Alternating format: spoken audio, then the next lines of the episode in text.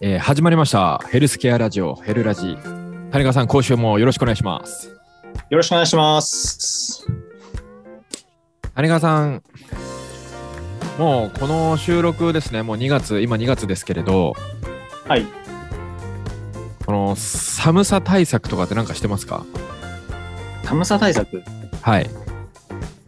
寒さ対策は、えっ、と、家でってことですかそうです、そうです。家でやってるのは、はい。えっ、と、靴下を履く。おお、いや、なんか、あれ、靴下履いてます僕履かないですね。ああ、なんか、今年から靴下履き始めたんですけど、はい。あの、結構おすすめで、はい。やっぱりそのなんか、足が冷えると、うん。全体的に、なんて言うんだろう。えっ、と、寒くなっていくというか、うん。うん、足がなんだあったかいっていうだけで全然感覚が違うんですよ、なるほど、なるほど。うん、だから結構靴下を履くっていうのはおすすめ、えー、です。うん、だから寝てる時なんかよくお腹壊しちゃったりしてたんですけどはい。靴下履いてから全然壊すことなくなってえー、やっぱ足が冷えるとかあったかいっていうのは結構大事なんだなと思いましたねなるほど。じゃあもうあれですね。靴下履かないと、もうこの冬はやっていけないと。そうですな何食べてるんですか、谷川さん。あの、ポッドキャストの視聴者の皆様、あの、谷川さん、今食べながら収録しております。 なんか変なちくわみたいな、食べながら収録しております。えーもう一度繰り返します。えーポヘルスケアラジオの視聴者の皆様、えー谷川さんは、 ちくわみたいなのを食いながら収録しております。 お餅です、あ、おうちですね。カーボンですか。まあ、なんでかっていうとはい。やっぱりその筋肥大にははい。カタボリックシンドロームはい。いや枯渇した状態っていうのがはい。命取りになるわけなんですよ。はい。はい。はい。なので、命までも。はい命までも、あれですか。奪い去ってしまいますそう。そうですそうですそうです。なんでやっぱり決まった時間に決まった量を取るっていうのがすごい大事で、なるほど、なるほど。まあそれがもう、なんていうんですかね、あの、身を挺して皆様に、はい、お手本として今見せてるわけなんで、すごいいいようにまとめてるじゃないですか。 まあ確かにな、ちょっと話戻りますけど、やっぱり靴下大事ですね。あのーなんか結構長めの靴下履いたりしてるんですかえっ、と、くるぶしの上の方まで。そうですね、うん、くるぶし、くるぶしまでは隠れると、大体長ズボンじゃないですか。はいはい。うん、だから結構あったかいかなっていう。なるほど、なるほど。うん、うーんぜひ、あのー足が冷えるっていう方とかね、お腹壊してしまうっていう方は、あの夜に靴下を履くことをちょっとやってみてください。うん、ボディメイクとかしてるとねやっぱりなんかそのお腹を壊すっていうとなんて言うんだろう腸内のそのリズムというかなんかそういうものもいろいろ崩れてくるじゃないですかはいはい。結構なダメージを与えてしまうと思うんでやっぱりそういうなんだろうお腹を壊さない対策っていうか、うん冷やさない対策っていうのは結構大事なのかなと思いますね。なるほど。うんありがとうございます。じゃあ、谷川さん、本題の方ちょっと入っていいですかはい大丈夫です。えー今回ですね、ありがたいことにちょっとご質問を Spotify の方からいただいておりまして、いいですね。はえーありがとうございます。質問してくださった方、ありがとうございます。ちょっと質問読み上げますね。はい。えージムに通い始めようとしているものです。はい。現在175センチ、74キロで、高校までずっと運動部に所属していました。はい。しかし大学4年間はほとんど運動をして,、えーしてこずですね、はい学生時代65キロだったのですが太ってしまいましたはいはいでジムに通う目的としては筋肥大を目的としています、はい、ジムでは何から始めたら良いでしょうかということですねなるほど。はいまあ、結構なんか、えーっと、まあ、今の現状の体重でもスタイリッシュな感じですよね。そうですね175センチの74キロですから、うん。筋肥大を目的すると、山根さんだったらどんなことやから始めますかえっ、とジムに通い始めて何から始めていけばいいでしょうかっていうことなんではいまあどこの部位を筋肥大させたいのかにもよりますけれどうんうんうん。なんかあのどんなマシンがどこのジムに行ってどんなマシンがあるかにもよりますよね。うんうんうんうん。で僕としてはフリーウェイトっていうのは結構なんていうのかなあのジムにこう通う初めての運動としてはちょっとリスクが高いような気もするのでうんうん。まずはあのなんていうんだろうなマシン軌道がこう確定しているマシンっていうのを、えー使ってもらうようにしますかねうん。例えいばや胸だったらはいフリーウェイトって呼ばれる、なんかバーベルとかダンベルを使うものよりも、はい軌道が書かれてた、なんかこう、まあ、ザ・ジムにあるようなマシンを使ってくださいってことですよね。そうですそうですなんで胸だったらチェストプレスとかうんはい。まあ背中だったらシーテッドローとか、うん。うんうん。まあある程度その軌道が初めからコントロールできるもの。はい。そその、あのなんて言うんだろう。マシンでこうグリップ掴んで動かせば、えーと、軌道を誘導してくれるっていうものを、まず最初にやった方がいいんじゃないかなと思いますけどね。なるほど、なるほど。はい。谷川さんどうですかまあ、僕としては、まあ、お客さん指導してると、はい。結構、なんだろう、トレーニング初心者の人って、体硬い人多くないですか、はいはいはい。多いそうです。で、やっぱり、効率よく筋肉をつけるのって、柔軟性ってすごい大事で、うん。体が硬いままやっちゃうと、まあ、そもそもの正しい動作ができなくなっちゃうんで、うん。まずそこを整えてからトレーニングしましょうみたいな感じでは、あの、指導してて、なるほど。まあ、だから、まあ、例えば、胸の、えっと、まあ、胸板を厚くしたいっていう方がいた場合は、はい。えっと、えっと、ベンチプレスとかからまず入るわけじゃないですか。はいはい。で、ベンチプレスって、こう、肩、肩の関節とうん。肘の関節、うん。よく使う動作になるので、うん。えっ、と、まあ、主に肩周りですよね。うん。うん。うん。うん。とかの柔軟性、なるほど。まあ、結構胸硬い人とかいらっしゃると思うんで、まあ、胸のストレッチとか、背中のストレッチとかを、えっ、と、やってからなるトほレーニング入るっていうのをやってあげると、結構効率よくできたりもするんで、ど。おうんーまあ、まずそこかなっていう感じではありますね。なるほどなるほど確かに大事ですよねウォーミングアップ柔軟性を1回上げてから運動に入る結構あのねマシンが空いてたりするとちょっとウォーミングアップする前にもう今空いてるからこういや先やっちゃえみたいなうん。混み合うジムだとそんなことしちゃったりしますけどうん。結果的にねで怪我をして我そうそうそうそう、怪我しちゃうんですよね。うん確かに確かにありますね確かに例えばなんか腕立て伏せとか胸板をね厚くしたいからっていうことでやったりするじゃないですか、でよくあのジムとかで見ているケースとしてはこうだいぶなんて言うんだろうなあの体幹が安定していなくてものすごい反り腰な状態で、うんうんあのープッシュしてしまっている方って結構いらっしゃいますよね。うん。うん。まあ、逆にね、背中丸まった状態で、うん、なんか、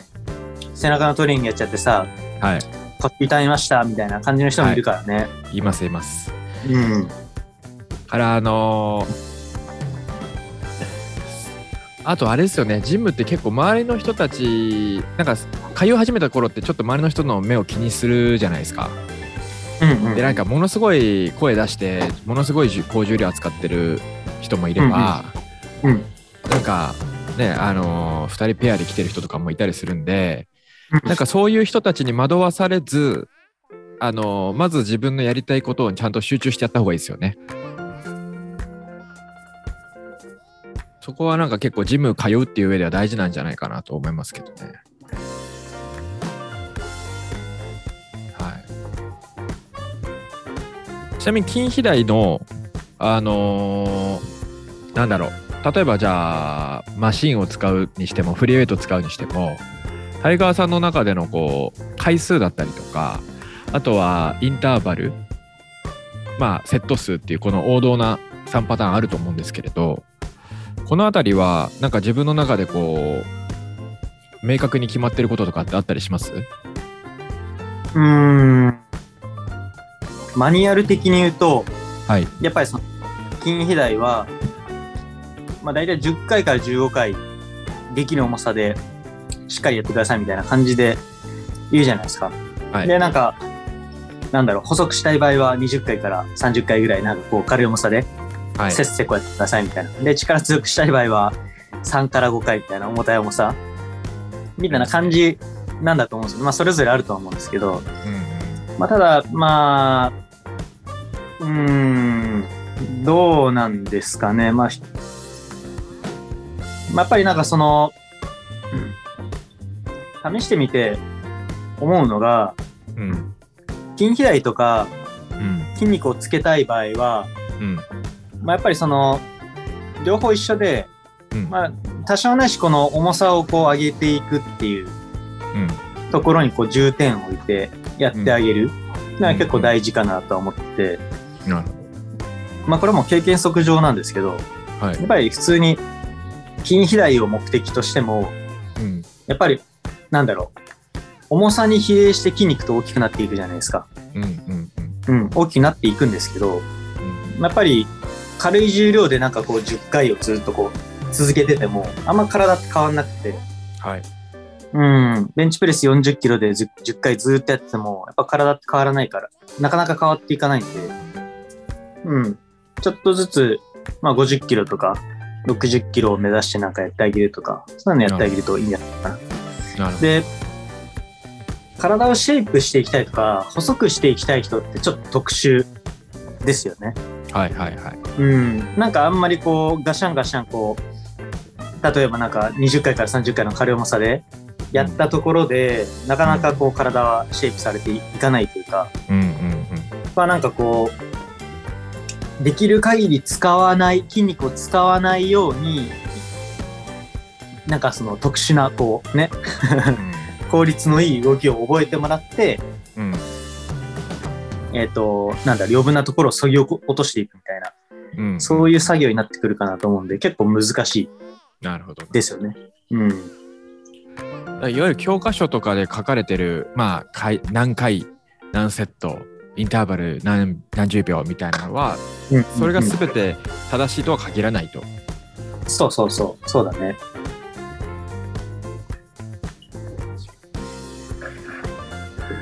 ですね。そうですよね。あのー重量を変えたりとか、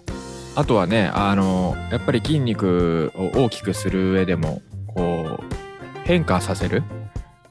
あの、重り、負荷が乗るね、なんだろう、角度だったりとか、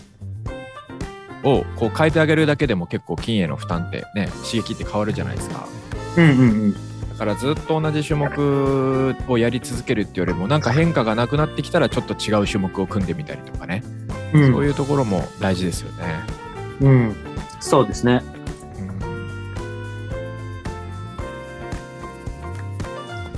わかりましたじゃあ筋肥大というところに関して、えー今回私と谷川さんから、えーまあお答えさせていただきましたけど谷川さんからなんか最後補足でお伝えしていきたいこととかありますその方に関してですかそうですね。これから本当ジム、まあジムに通い始めようとしている方って結構あのーコロナが落ち着いて増えて、まあまた今増えコロナ増えちゃってますけど、はいはい多分ジムに通う方多くなってくると思うんで、そういう方たちに向けてなんか ありますかね。筋肥大なしで、んコロナにコロナであ、あのーそうですね。ジムに通い始める方へのアドバイスというか、うんうんうんなんかあります。アドバイスアドバイス。初めてジムに通アドバイう。スああうーんとまあその人の事情もいろいろねあるとは思うんですけどやっぱりその一番最初にプロの人に、あのまあ、指導してもらう、もらって、やるっていうのは結構大事かなとは思ってて、やっぱりなんかその、トレーニングって継続が一番大事じゃないですか。まあ、そのなんか単発的にやって、えっと痩せたからやめますみたいなそういうものではなくて、まあ、継続的に、うん、自分のペースで続けていくっていうのが、まあ、運動かなとは思ってるんでうん。やっぱりそれを継続していくには何をやったらいいのかわからないっていうのをなくしてあげるっていうのが一番なるほど。大事で、まあ、だから最初にこうねそこのジムのトレーナーさんに声をかけてみて、うん。うんまあ、メニューを組んでもらうとかなんかいろいろ教えてもらうといいのかなとは思うんですよね。うんまあ、ちょっとお金はかさんじゃうんですけど最初だけなんかこうパーソナルトレーナーさんにお願いするとか、うん。うん、そこの初期投資みたいな部分うん。やってあげると結構いいのかなとは思うんですよね。なるほど。うん。まあ、あとは、目標設定をうん。ちゃんと明確化に、明確化して、はいはい。まず最初決めてくださいっていうところなるほど。ですよね。うんう。んうん。なんかこう、漠然と、ジム来ました。はい、何しよう。とりあえず走るか、終わり。みたいな。えつまんない、やめよう、みたいな感じじゃないですか。うん。だから、まあ、痩せる。じゃあ何キロ痩せるいつまでに痩せるじゃあ何をするみたいな。うん。まあそういう感じで、うん、お仕事と一緒で、ね、PDCA サイクルをくるくるくるくる回すのがボディメイクかなと思ってるんで、ちゃんと目標設定してあげて、うん。で、いついつまで何をして、みたいな。じゃあ何をするかって決めて、うん。やってみて、うん、どうだったかみたいな。じゃあ次、こういうふうにしてみよう、みたいな。そういう話なのかなと思うんで、きちんと計画を立ててください。うん。なるほど。はい。素晴らしいですね。大事、一番大事なとこですよね。本当に。ね、ゴール設定がなければ、ただだらだらね、あの続けていっても効果出ないと思いますから、うん。もうお仕事とかね、それこそあの受験生とかはじゅあの試験勉強とかと一緒だと思うん で、うんゴール設定ですね。うん。ちなみに、えーとはいトレーナーさんにちょっとこう初期投資でもいいからあのプロからアドバイスをもらうって言ってたじゃないですか。はい、で僕よく聞かれるんですけどあのトレーナーさんを選ぶコツってあります自分に合ったトレーナーを選ぶコツ。難しいですね。難しいですよね。これ僕いつもうーんって答えちゃうんですけど。なんかその、今トレーナーさんってたくさんいるじゃないですか。はい。まあ僕と山野上さんみたいに、ちゃんと専門学校入って、うん、経験を積んできて、あの、体のことすごい分かってやってるトレーナーさんもいれば、なんか脱サラして、うんよっしゃ、トレーナーなったるでみたいな感じで、うん、まあ、ね、それでなってるトレーナーさんも実際いて、だからそこで、まあ、うーん、まあ、否定するわけではなくって、なんかやっぱりそれを、そういう人にこう教えてもらって、うん、たまたまこうな、なんて言うんだろうな、まあ、うん、こう運が悪く、なんか、うん、怪我させてしまったりとか、あんまりいい背中セッションとかをしてもらえなくてっていう部分があるんだと思うんですよね。うん。やっぱりなんかその、うーん、まあ、例えば、パーソナルトレーナーさんじゃなくって、そのスタッフさんに、そあの、20人ぐらいパーソナルトレーナーがいたとしたうら、んその人それぞれなんか経歴みたいのを聞いてみるとあーいいのかもしれないですよね。確かに結構経歴って実力に比例してる部分はあるな、のかなと思ってて、まあ、ちゃんと専門学校入ってて、ちゃんとその指導歴があってみたいな感じの人ってやっぱりちゃんとしてるうんうんうんうんのかなっていうのはありますよね。確かにやっぱ経歴見るの大事ですよね。 うん、まだなんか可愛い人に教えてもらいたいとか イケメンに教えてもらいたいとか、はいはいまあ、それのモチベーション上がるのであれば僕はいいのかなと思ってるんで、うんうん、そういうところでも選んでもいいのかなと思いますけどね。確かに。それはそうですよね。ありですよね。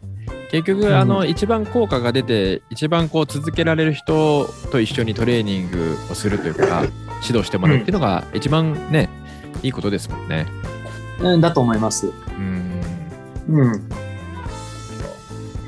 ありがとうございます。じゃあ、ぜひ、あの今回ご質問いただいた方はですね、えっとジムになんか、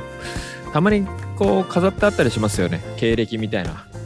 うんうんう んはい。なんかそういうところをちょっと見てもらって、あのぜひ判断していただければと思い ます。はい、というわけで今回谷川さん、えーご質問いただいた方にちょっとお答えするという形になってきました。はい、はい、まだまだあのご質問の方はですね募集しておりますので、えーぜひ皆さん質問の方どしどしいただければと思います。はい、では谷川さんまた来週よろしくお願いします。はい、ありがとうございました。ありがとうございます。さようなら。はい。あーす